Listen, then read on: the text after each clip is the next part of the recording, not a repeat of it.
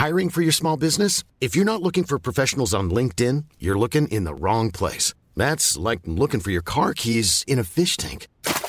LinkedIn helps you hire professionals you can't find anywhere else, even those who aren't actively searching for a new job but might be open to the perfect role. In a given month, over 70% of LinkedIn users don't even visit other leading job sites. So start looking in the right place. With LinkedIn, you can hire professionals like a professional. Post your free job on linkedin.com/people slash people today.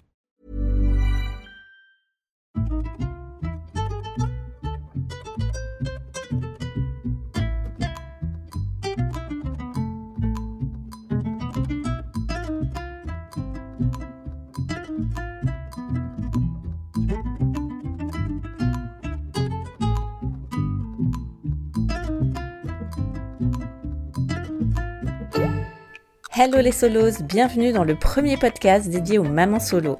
Des épisodes qui vous donneront chaque lundi les clés nécessaires pour booster votre quotidien.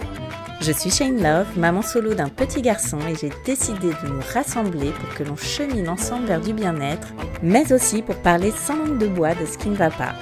Alors installez-vous confortablement, vous êtes ici chez vous. Il était une fois Laetitia qui a toujours eu des exemples de couples unis pour la vie dans sa famille et pensait naturellement que ce serait le cas pour elle aussi. Mais c'était sans compter la tumeur au cerveau découverte chez son conjoint qui va changer la donne. Leur projet bébé est décalé le temps du traitement, puis vient la naissance de leur petit garçon. Mais le vent a tourné, la maladie a mis de la distance dans le couple, Laetitia a une charge mentale qui a plus que doublé et se sent très seule pour gérer toute la petite famille. Alors, elle prend la décision de partir, de changer de ville et de continuer sa vie loin de tout. Dans cet épisode, on parle de travailler à 80%, d'avoir un nounou en figure masculine et de remettre le curseur à sa place. Bonne écoute Hello Laetitia Salut. Merci de nous raconter ton histoire dans Hello Solos. Eh bien, avec grand plaisir. Alors, je te laisse te présenter, nous dire d'où vient cet accent euh, chantant du Sud et euh, combien tu as d'enfants, depuis combien de temps tu es maman solo? Euh, donc du coup, je suis Laetitia, euh, je suis la maman euh, d'un petit garçon qui va avoir deux ans et demi là, Ouais. en février, et euh, je suis maman solo maintenant depuis un, un an, je crois. Je, en fait, je compte même plus. Ouais. Enfin, je compte pas. Oui. Je, ça y est, je suis maman solo. Et tu es à... Et je suis de Toulouse. Je suis de Toulouse, mais j'habite euh, donc depuis peu, depuis un peu moins de deux mois, euh, à Bayonne. Voilà. J'ai voulu euh, faire une vie douce à mon fils et un peu à moi aussi. Ouais. Voilà. Ok. Alors, on va revenir avant tout ça. Toi, plus jeune, quelle euh, image tu avais euh, de ta famille idéale, euh, de la vie amoureuse? Est-ce que tu étais très conte de fées ou pas du tout?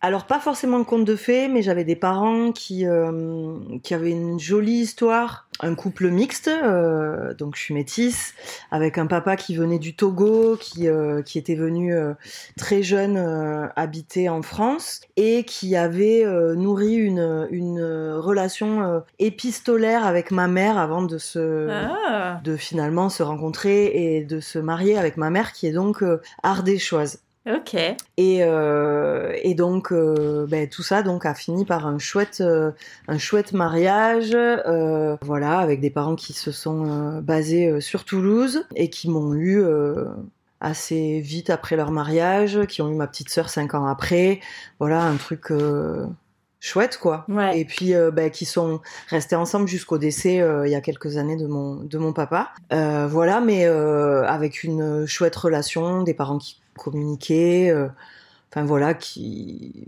dans, dans ma famille enfin mis à part le, le couple de mes parents il y a, y a pas de il y a pas de séparation ou très peu Hmm. voilà des grands-parents que ça soit euh, en Afrique ou euh, ou ici en France euh, qui sont restés très longtemps euh, ensemble enfin jusqu'au décès euh, d'un des grands-parents ou ce genre de choses là enfin Ouais, Voilà. la vie à la mort, quoi. ouais voilà exactement Hmm. donc j'avais pas forcément envie, euh, enfin en vue euh, des choses très euh, contes de fées, mais euh, mais en tout cas euh, voilà quelque chose. euh, Quand même romantique, hein, l'épisode Oui, euh, voilà. des, des lettres Exactement. envoyées, tout ça, c'est assez Ouais. quand même... euh, c'est ça, Hein? Quelque chose de, enfin voilà de de, de où il y avait pas en tout cas le mot séparation. Ouais. Pour la vie, quoi. Ouais c'est ça. Ok, et alors comment t'es devenue maman solo? Ben, J'ai une histoire un peu, un peu particulière. dans le sens où, en fait, je te fais le petit historique avant parce que c'est important, parce que ma séparation, elle est due à, une histoire de couple qui est un peu particulière. Euh, mon ex-compagnon, en fait, a été malade a eu un cancer euh, du cerveau, enfin une tumeur du cerveau, et en fait on a découvert cette tumeur-là, ça faisait déjà un an qu'on était en PMA, on avait notre dossier qui avait été refusé parce que je cumulais un peu trop de problèmes euh, gynécologique et, ah. euh, et l'endroit où on avait euh, on avait voulu faire ben, notre bébé nous avait gentiment dit que bon voilà j'avais un peu trop de soucis et que ça risquait de ne pas marcher. Et qu'au vu de mon grand âge à l'époque j'avais 37 ans ben, du coup il fallait que j'aille voir plutôt des, des cliniques parce qu'on était dans le public. Et du coup ben on a découvert sa tumeur une semaine avant notre rendez-vous avec la clinique. Mmh. ok. voilà. Ils nous ont quand même pris en charge, mais ça a été mis en stand-by et, euh, et du coup, euh, moi j'ai fait toute une préservation pendant que ben, on gérait un peu euh, cette tumeur. Oui, parce qu'avec la chimio, pas possible de. Ben, en fait, en, en soi, pour moi, ça, il n'y avait pas de souci, puisque lui, automatiquement, au vu de la découverte de son cancer, il avait, il faisait une préservation. Et donc du coup, et comme on faisait euh, une PMA, euh, oui, ça hein, posait aucun souci, on pouvait faire notre bébé directement. Ce que je peux comprendre, euh, les gens qui nous ont pris en charge ont voulu, d'un point de vue éthique, ne pas faire cette cette procréation médicalement assistée avant de savoir si en fait, enfin très concrètement, s'il allait mourir vite ou pas. D'accord. C'est un peu rude à entendre sur le moment. On n'était pas parce qu'on en avait discuté et que on était euh, hyper d'accord avec euh, ce qui, tout ce qui pouvait se passer. Ouais, puis t'avais pas forcément envie de laisser la maladie prendre le dessus sur vos projets, j'imagine. C'est ça. C'est ça. Hein, on avait envie de continuer à vivre. Hmm. Et euh, donc bon, on a fait les deux ans de gestion de la maladie. moi, j'ai fait ma ma préservation. Et ensuite, bah, du coup, une fois que la chimio et euh, la radiothérapie euh, se sont passées et que euh, a priori la maladie était un peu tassée, on nous a donné le feu vert pour faire une FIV. D'accord. Et je pense qu'on a fait tout ça dans un. Enfin, moi j'étais très motivée, j'ai fait de l'acupuncture, j'ai toujours pris le bon côté des choses. Et on a fait notre FIV et la FIV a marché du premier coup. D'accord. J'avais 41 ans, donc euh, enfin, j'avais des, des trompes bouchées, des choses comme ça. Donc euh, a priori, on était parti pour que ça Ouais, galérer un peu. Ouais, pour que mm. ça que ça soit une galère et puis c'est ce qu'on nous avait dit dans les premiers endroits donc euh, on s'attendait pas à ce que ça marche directement. Et en fait ben voilà ça a marché direct. Neuf mois après on a un superbe petit garçon qui est arrivé. Ouais. Le papa était en rémission du coup Ouais, il était, euh, en tout cas, euh, voilà, le, parce qu'il restait un, il reste un bout de tumeur. Et, euh, et ça ne bougeait plus, donc on pouvait parler, oui, on peut parler pour ce genre de choses de rémission, même si moi j'ai toujours un peu peur avec, tu sais, mmh. c'est ce genre de choses. On... Enfin, quand t'es plongé un peu dans la maladie, t'as quand même c'est en même temps t'es très content de ces mots-là et en même temps t'as un peu peur euh, de dire euh, ben ça y est euh, mm. c'est terminé donc voilà oui il était considéré comme étant en rémission il l'est toujours et donc donc voilà Ouais, donc grosse épreuve quand même. Euh, avant de devenir parent, là, euh, soit ça, je sais pas si ça vous a soudé. En fait, ça a commencé euh, déjà à un peu Je pense que, en même temps, ça nous a soudés et en même temps, je pense que euh, c'était pas un cancer anodin. C'est-à-dire que c'était quand même une tumeur du cerveau et c'est un peu à souligner parce que euh, ça, ben ça rentre en compte dans le sens où euh, c'est quand même l'endroit où est géré un peu tout le relationnel à l'autre. Euh, la tumeur était euh, à ce niveau-là, euh, au niveau où, il y a la gestion du relationnel à l'autre, des humeurs. Et du coup, ben, malheureusement ça c'est rentré en compte aussi pour ben, la gestion de la parentalité en fait et de la gestion du couple.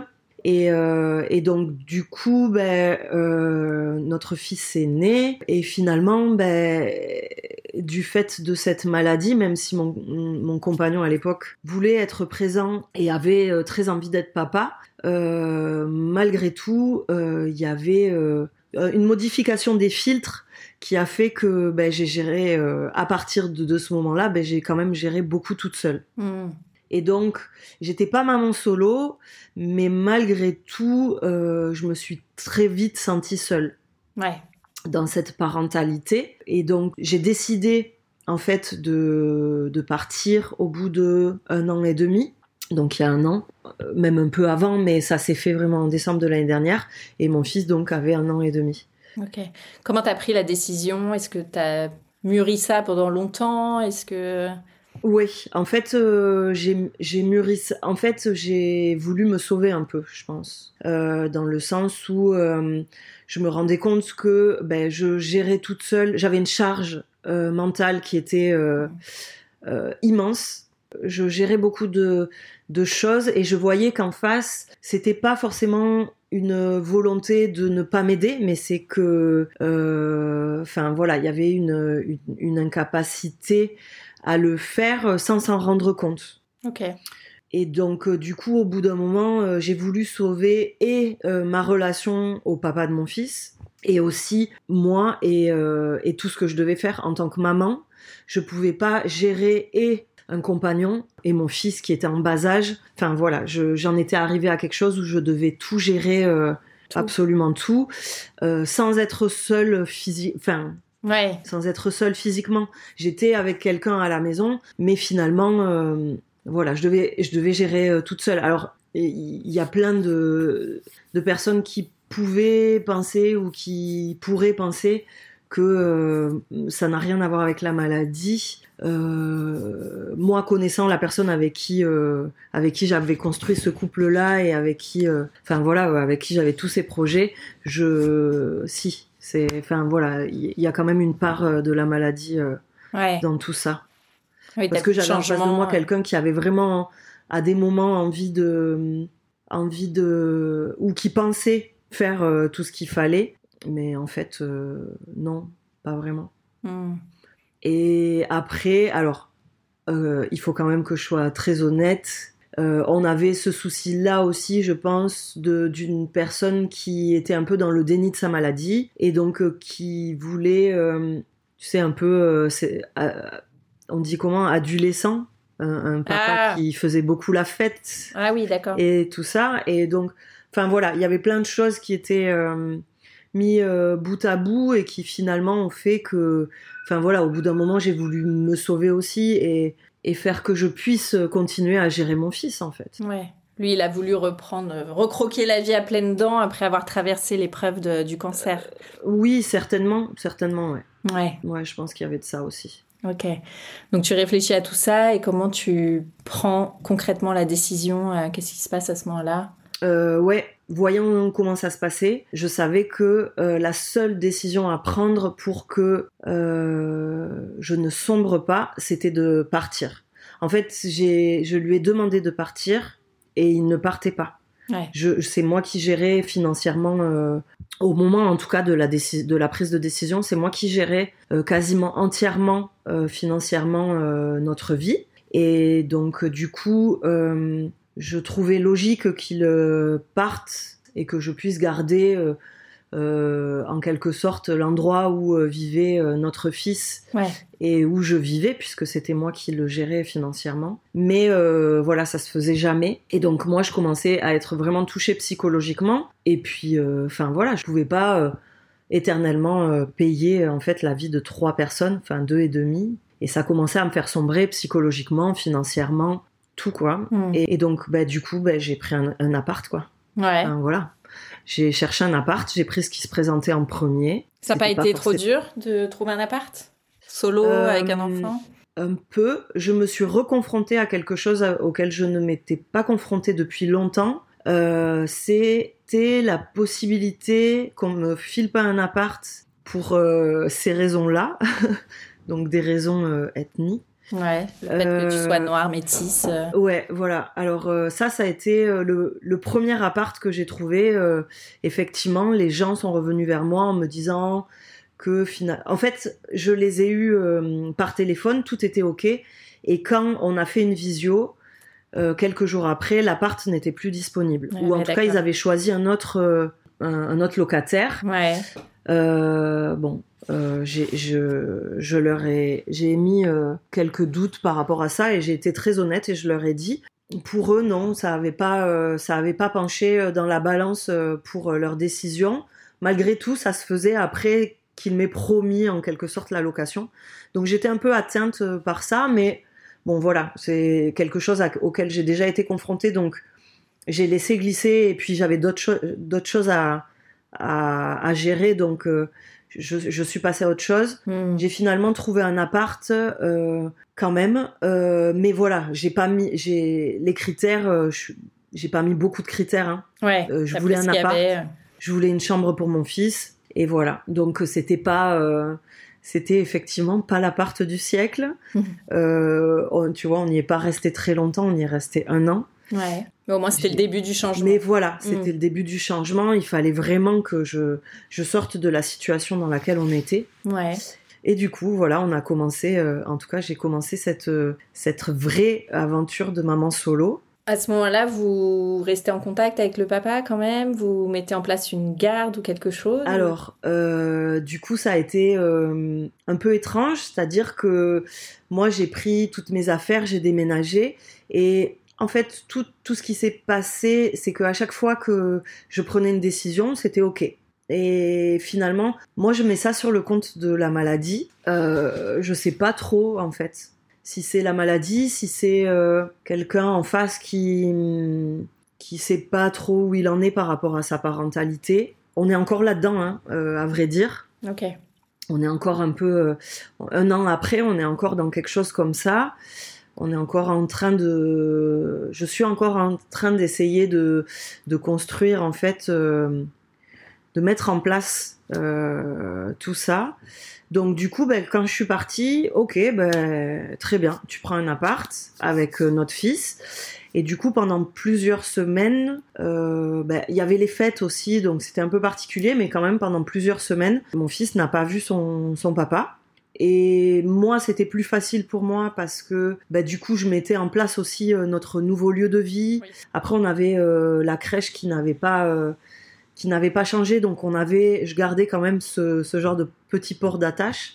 Euh, voilà. Et puis après, ben, on a mis en place euh, une fois par semaine, euh, on a mis en place une visite du papa pendant deux heures. Enfin, ils allaient, ils se voyaient pendant deux heures. Voilà. Et c'est resté comme ça pendant un an, deux heures, deux heures avec son papa. Lui réclamait pas plus? Non. Et vous avez Lui ben, l'un ou l'autre ne réclamait pas plus. Ouais. Et vous n'avez pas fait ça devant un juge? C'est vous qui avez décidé de ça tous les deux? Oui. Ouais. En fait, au vu de la situation euh, qui était vraiment très compliquée socialement parlant, et pour moi qui prenais un peu toutes les décisions et en fait, je, ne savais pas trop comment faire.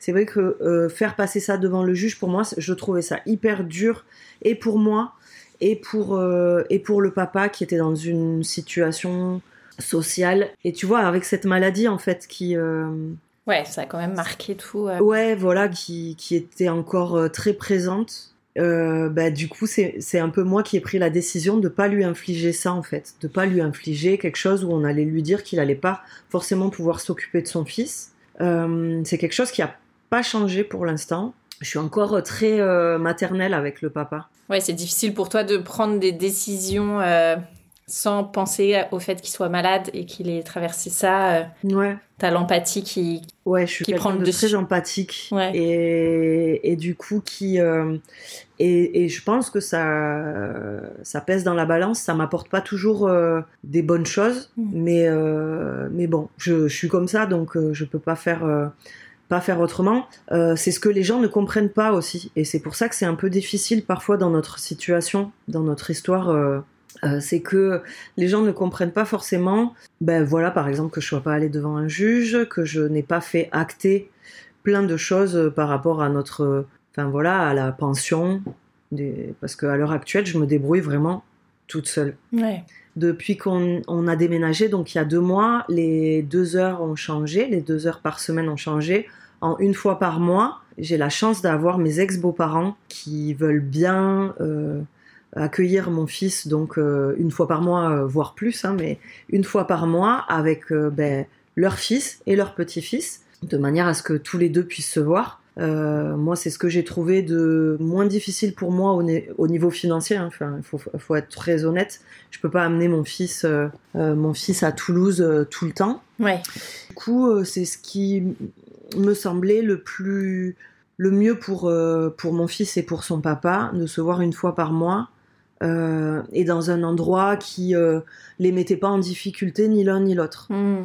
Donc, euh, du coup, on fait ça chez les grands-parents. Qui Moi, sont je à côté de chez toi Ils sont à une heure et demie. Ah oui, quand Et même. du coup, c'est à une heure et demie aussi de Toulouse. Donc, pour le papa, si il sait qu'une fois par mois, son fils est dispo et chez ses grands-parents et il peut passer un week-end avec son fils. Ah oui, parce qu'il est possible que ton fils aille chez ses grands-parents, mais que le papa ne vienne pas. Ça peut Ben, on arriver. va voir pour l'instant, ça se fait. Ah oui, d'accord. Euh, je, je vais voir euh, maintenant comment ça va, sur le long terme, comment ça va être, euh, comment on va gérer tout ça, comment lui va gérer tout ça. Ouais. Et pourquoi t'as décidé du coup de déménager de Toulouse pour Bayonne? Euh, ben, besoin de, de reprendre ma vie de, de femme en main, en fait. Hmm. Et je pouvais pas le faire concrètement sur Toulouse parce que euh, cette histoire-là, euh, mon, mon histoire avec ce, mon ex-compagnon était trop présente. Ouais. On est tous les deux, moi je suis originaire de Toulouse euh, ben, depuis toujours. Mm. Lui est arrivé très jeune à Toulouse, donc on connaît tous les deux très très bien la ville et donc beaucoup de monde aussi là-bas. Donc du coup, en fait, c'était très présent. Notre vie de, de couple était trop présente pour moi. Et puis reprendre, et comme je te disais, je suis très empathique. Et c'est vrai que euh, ben refaire sa vie de femme, ça veut potentiellement dire que peut-être euh, je, je me remettrai en couple un jour. Et en fait, euh, je, je je peux pas le faire. à- Enfin, en tout cas, je me voyais pas le faire à Toulouse. Ouais, tu le protèges vachement. Ouais, voilà. Bah, Plein d'autres personnes ne l'auraient pas fait comme ça, mais c'est une des raisons pour lesquelles je suis partie. Hmm. C'est que j'arrivais plus, j'arrivais plus. Il y avait une- des raisons professionnelles aussi, un boulot dans lequel je me reconnaissais plus. J'ai eu une opportunité et quand elle s'est présentée, euh, ben, j'ai dit bingo quoi. D'accord. Euh, allons-y. En plus, l'endroit est quand même cool. On me propose un boulot à Biarritz, j'arrive à trouver un appart à, à Bayonne. euh, Enfin voilà, c'est plutôt chouette Hmm. tout s'est fait assez facilement en plus dans, dans ce- cette opportunité-là. Donc je me suis dit bon ben c'est c'est le moment de c'est le moment de penser à toi en fait. Ouais. Et tu Ouais. connais du monde là sur place? Alors euh, oui et non, c'est-à-dire que j'ai pas mal de connaissances finalement euh, dans le coin, mais finalement ça ne reste que des connaissances.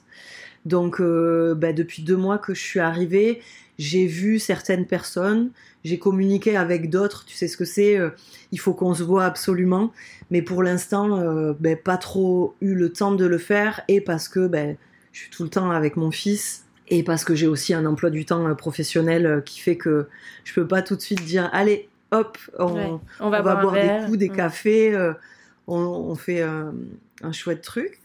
Mais, euh, mais après, ouais, j'ai quand même quelques connaissances. J'ai un petit réseau ici qui est, que j'ai pas encore, tu vois, mis en branle véritablement, mais qui va tout doucement. tu vois, les rouages vont se, Mm. vont, vont s'huiler, euh, se huiler tout, tout doucement, et puis ça va, ça va se mettre en marche. Ouais.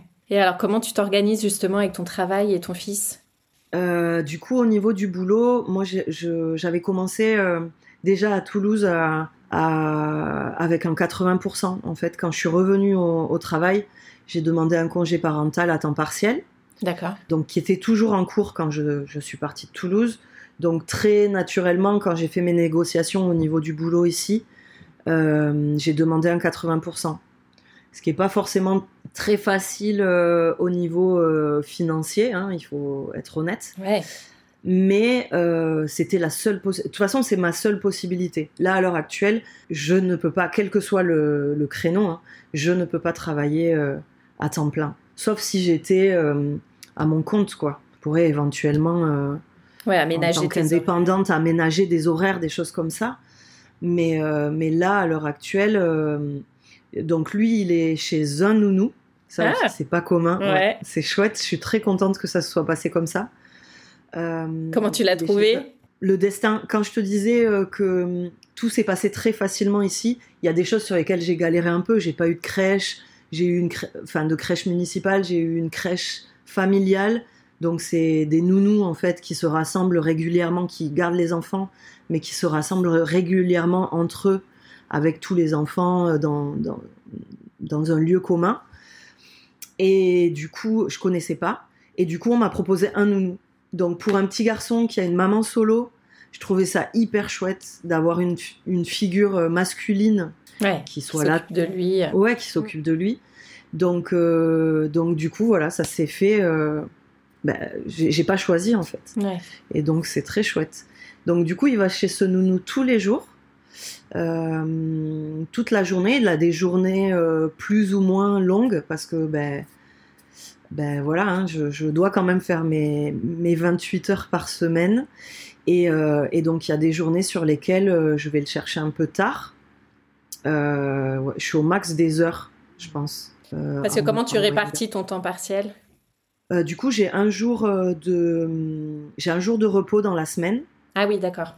Voilà. Et après, tous les autres jours, je travaille euh, matin et.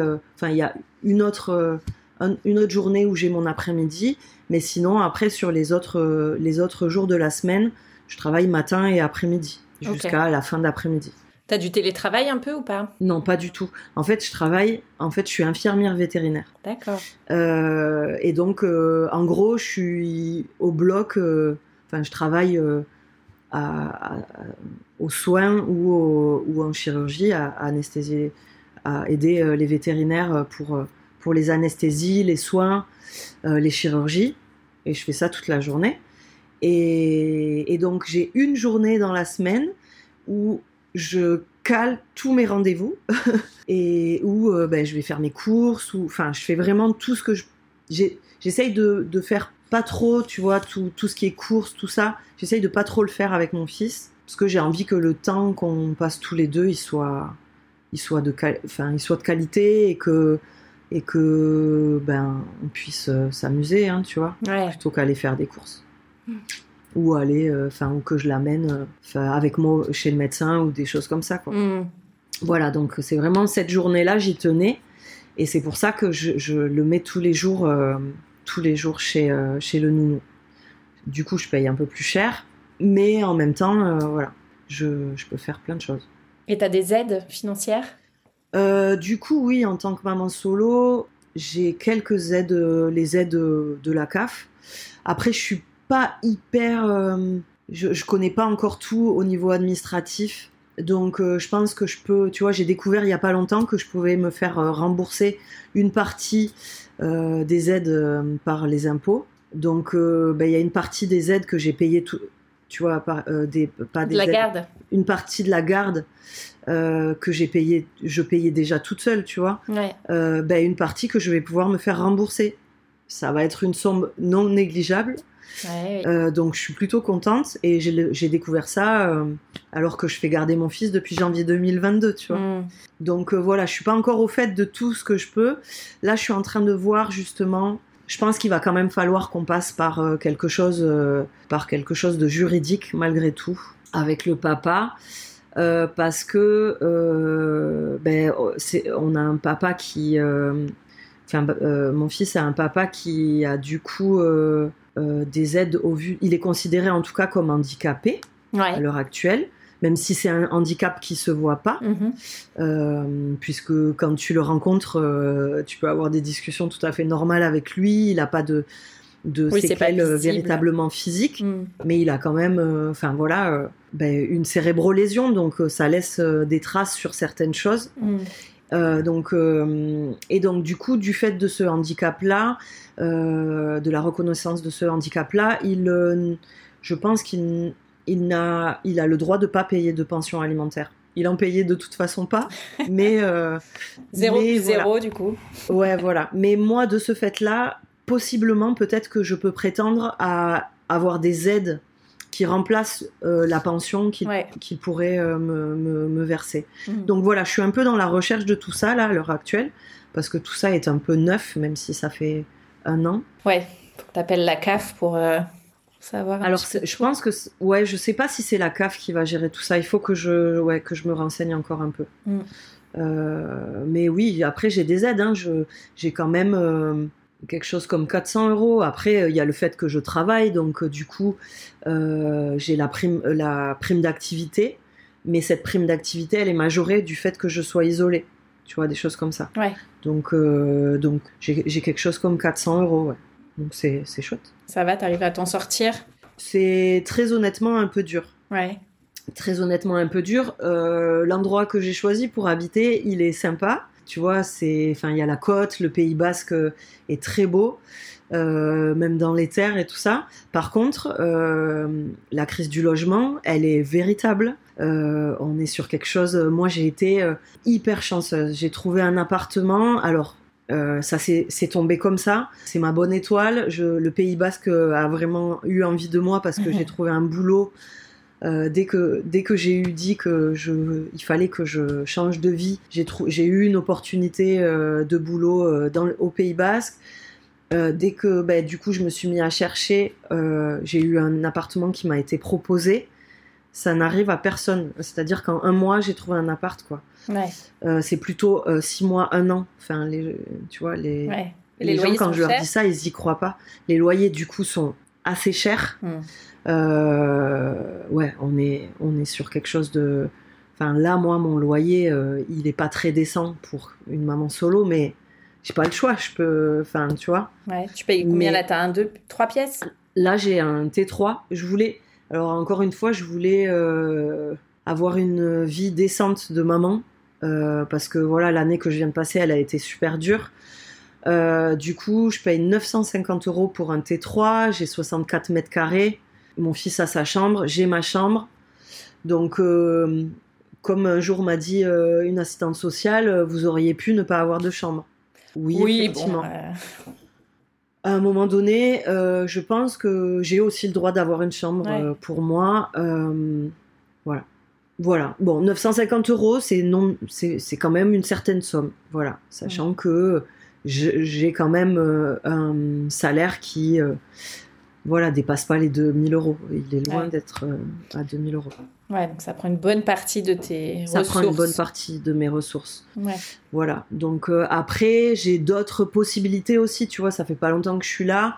Avant, j'étais, avant d'être infirmière vétérinaire, j'étais photographe. Donc j'ai ce petit, cette petite, euh, cette petite ressource là aussi qui va pouvoir peut-être à un moment donné peser dans la balance. J'ai très envie de reprendre cette activité là. Donc on va voir, euh, on va voir comment je vais pouvoir jongler et peut-être arriver à, à mettre du beurre dans les épinards comme ça. tu vois en, en- en reprenant cette activité euh, euh, pour de vrai. Tu pourrais même lier les deux, prendre Oui. des photos des animaux. Ouais, euh, j'ai pas. tr- On m'a souvent dit ça. Euh, pour le coup, euh, je préfère le corps des femmes que Ouais. que les animaux. Mais oui, pourquoi pas, tu vois. Les gens seraient euh, fans d'avoir des photos sur la plage euh, de Biarritz. Ouais. on, on- on va voir, on va voir comment ça va. On va voir comment je vais pouvoir mettre ça en place. Ça Mm. sera, ouais, ou des ou des ou des humains ou des animaux, mais mais en tout cas, euh, voilà, très envie de reprendre euh, ce ce Cette boulot là passion. aussi. Ouais. ouais. Et comment tu le vis, toi, ce statut de maman solo? Euh, Tu parlais de ta famille, justement, où ils restaient en couple jusqu'à ce que la mort les sépare. Euh, je suis assez à l'aise avec ça parce que euh, je suis, euh, je suis assez indép- enfin, je suis indépendante quand même comme, euh, comme femme. Donc euh, c'est quelque chose qui en soi ne me pose pas de problème, mais je suis très affectée malgré tout et un peu en colère par rapport à, euh, alors pas mon entourage direct, pas euh, si tu veux ma famille ou, ou même mes amis, mais par le, par le manque de considération de ce statut-là, en fait. C'est-à-dire que euh, les gens se rendent absolument pas compte de ce que ça veut dire être maman solo. Euh, même être maman solo, avoir son enfant une semaine sur deux. euh, alors du coup, moi, je l'ai jamais connu, mais Ouais. c'est, je pense, quelque chose qui est quand même euh, difficile et les gens ne se rendent absolument pas compte de ça. Donc, ça ne me pose aucun problème d'être maman solo et en même temps, ben, je maudis ce statut-là euh, parce qu'on te dit tous les jours, ouais, bon, ouais, ok, t'es maman solo, mais t'as vu, tu gères. Hmm.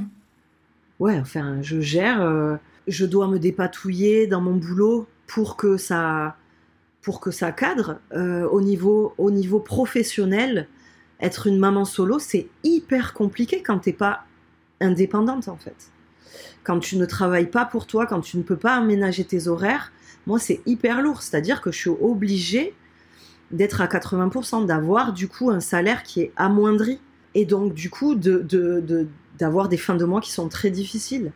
Mais du coup, je ne peux pas décemment avoir des semaines à, à 35-40 heures. Enfin, certaines mamans le font peut-être, mais et je suis ouverte à la discussion là-dessus.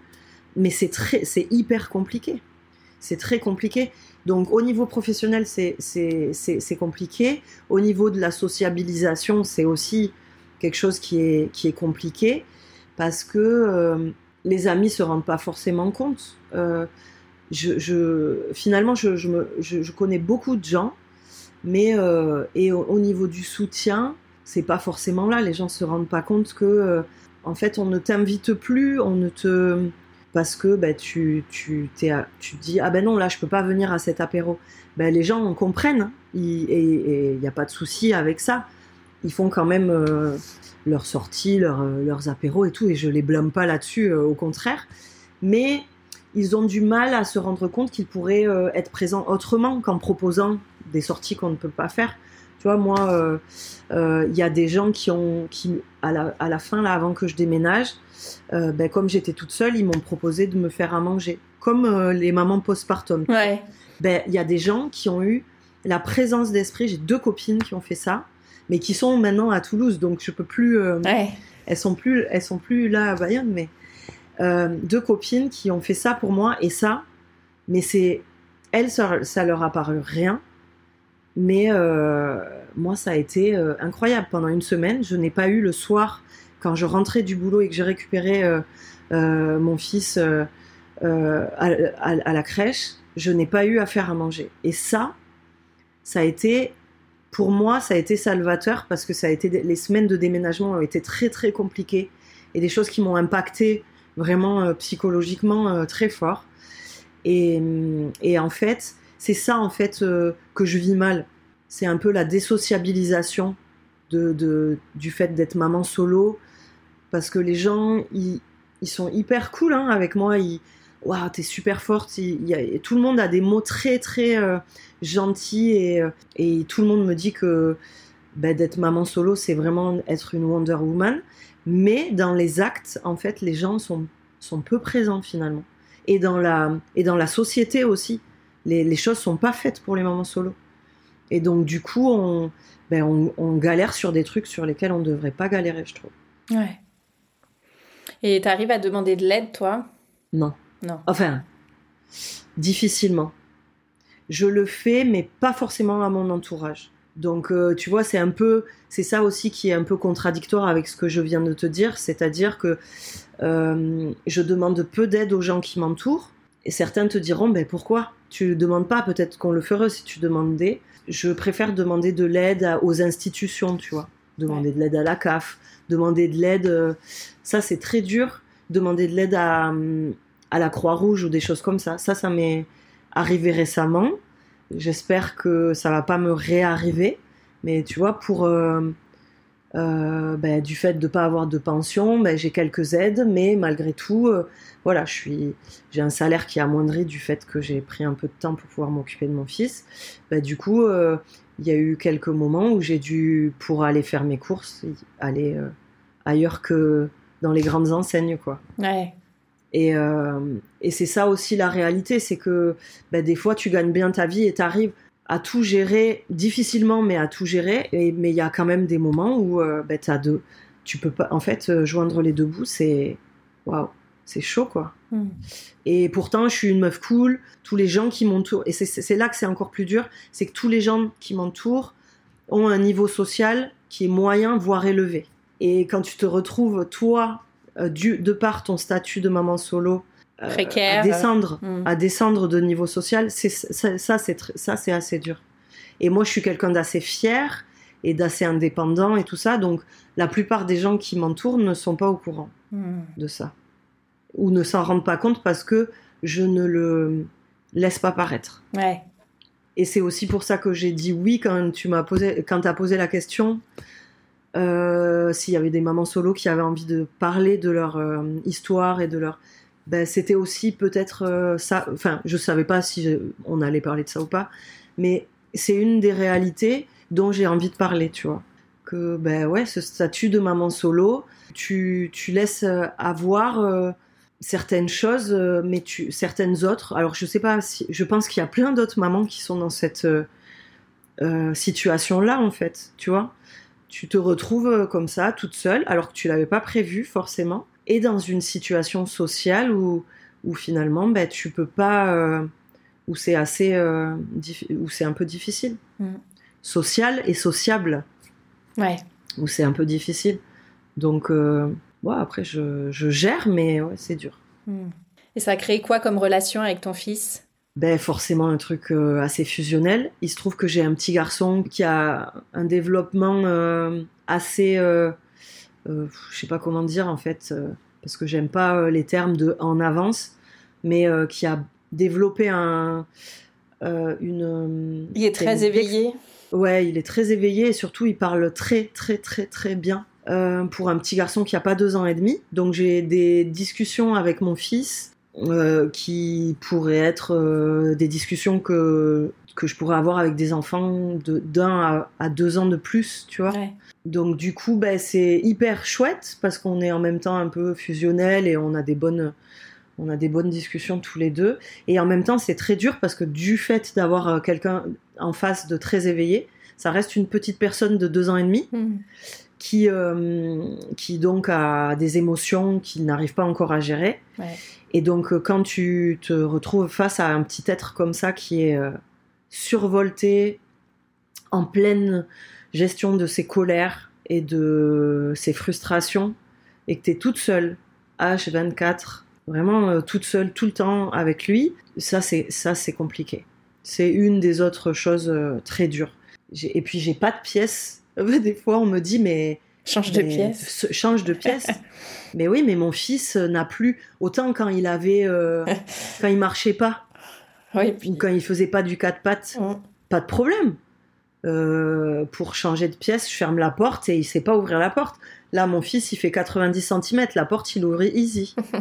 Donc, euh, on se retrouve dans des situations dont tu peux avoir honte en tant que maman à des moments.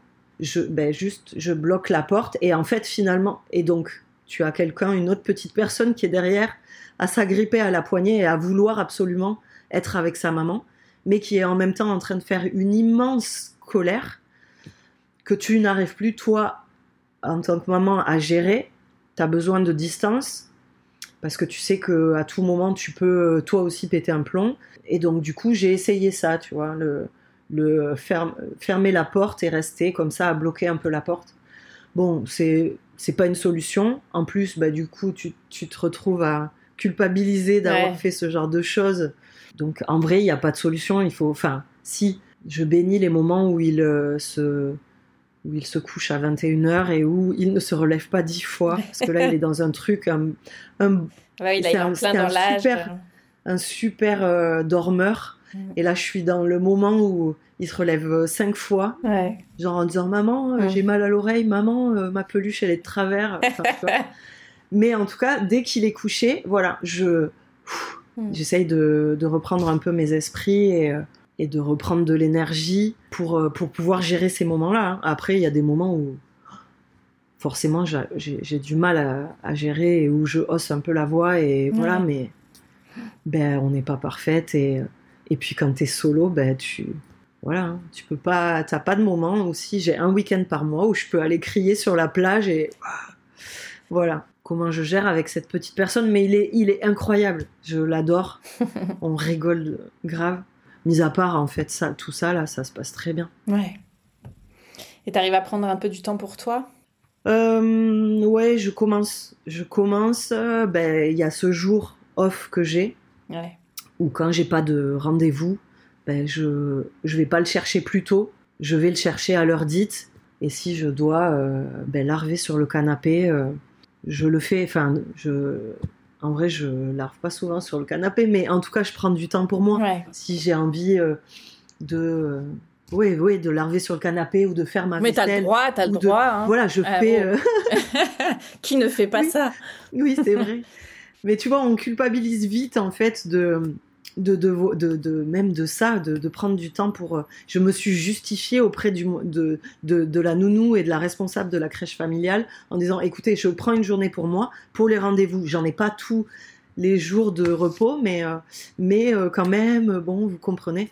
Non, non, mais oui, donc euh, mon jour de repos, il est salvateur aussi pour, pour, Ouais. pour prendre de- du temps, pour prendre du temps pour moi. Et, et après, ben, le soir. Donc, du coup, le soir, même quand il arrive à se coucher euh, à 20h30, 21h, à, se- à dormir à cette heure-là, euh, et ben moi, je vais pas au lit. Je reste, euh, je reste éveillée, mais je, je suis une petite dormeuse, donc j'ai pas besoin de beaucoup de sommeil. Et je suis capable d'aller me coucher, alors que je me lève à, à 6 heures, euh, je suis capable d'aller me coucher à minuit, une heure, quoi. Ouais. Enfin voilà, c'est quasi quotidien. J'ai besoin de mon 22h minuit, quoi. Ouais. Parce que sinon, ben, je break jamais. Voilà. Et c'est à ces moments-là que je fais des trucs pour moi. Des douches, me démêler mes superbes cheveux. Tu vois Enfin, faire des trucs comme ça. Et qu'est-ce que ça t'a apporté cette, euh, Qu'est-ce que t'as découvert sur toi en devenant maman solo? Ça m'a confirmé qu'il fallait que j'ai un peu plus confiance en moi. Ouais. Ça m'a confirmé que j'étais une warrior. C'est quelque chose qui est très problématique en fait chez moi. C'est que bah, du coup je donne beaucoup de valeur aux autres et, un peu moins à moi. Donc euh, tu vois, ça me fait tout de suite monter un peu l'émotion parce que c'est vraiment quelque chose de très compliqué pour moi d'avoir confiance en moi. Et donc en fait ça me confirme tout ça et ça me et ça m'aide, même si j'ai pas du tout réglé le problème, hein, mais ça m'aide à, à me le confirmer de moi à moi, tout simplement. Et donc du coup aussi euh, d'être euh, euh, moins pour les d'être moins là pour les autres en fait. Mais je peux je peux pas en fait, tu sais. Et, et donc vu que je peux je peux pas, ben, ça me montre que ben, les autres ils peuvent très bien se débrouiller aussi sans sans que je je sois là. Et enfin ça, ça remet un peu tu vois le curseur Mm. à sa place. Ça me confirme que, allez, je peux le dire que je suis une warrior et euh, et que et que je, enfin voilà, que j'en vaux la peine et que ouais, je suis une super maman quoi. Parce que en fait, finalement, avec, tu sais, avec ces histoires de maladie, j'ai porté beaucoup de choses pendant ces, ces années-là, ces deux années-là. Et en fait, je me suis pas rendu compte de tout ce que j'ai porté entre la PMA, le cancer. C'était pas mon cancer, hein, mais Ouais. et euh, malgré tout, ben, tu, tu es accompagnant et, euh, et voilà. Et c'est quand même un rôle qui est très, qui est très important. Et, et en fait, je me suis pas rendu compte de tout, de tout ça. Et je pense que oui, là, de- le fait d'être toute seule, d'être face à ma, à la, à ce, à ce statut-là de maman solo, ben oui, ça, ça me confirme ça. Et ça me, et du coup, ben, ça me fait grandir, ouais. Ouais, grandir. t'es face à un petit bonhomme aussi qui te regarde euh, avec des yeux pleins d'amour, j'imagine. Euh, oui. ça donne confiance. Beaucoup de câlins et de, et, de, et de bisous. Et donc, du coup, ouais, ça donne confiance Mm. dans tout ce que tu fais, même justement, même quand tu as l'impression de faire des erreurs parce que tu as haussé la voix, parce que ben, tous les matins, tu t'agaces. Alors que le, le petit n'a que deux ans et demi, et que tu t'agaces tous les matins pour que ça aille vite. Alors que lui, le concept d'aller vite, il sait même pas ce que c'est. Mm. Ben oui, ça te confirme euh, quand il vient là et qu'il te regarde euh, et qui te dit des je t'aime ou qui te fait des gros câlins et des gros bisous, que ben, malgré tout ça, euh, tu gères, même si t'es, tu es toute seule, quoi. Merci beaucoup, Laetitia. Ben, avec grand plaisir. Merci d'avoir écouté cet épisode, j'espère qu'il vous a fait du bien. Si c'est le cas, n'hésitez pas à mettre 5 étoiles sur votre application podcast préférée et à en parler autour de vous. Ce petit geste m'aidera beaucoup à faire connaître Hello Solos. Je vous souhaite à toutes une très belle semaine et vous donne rendez-vous lundi prochain pour un nouvel épisode. En attendant, direction Instagram sur le compte hello.solos pour retrouver la communauté décomplexée des mamans overbookées.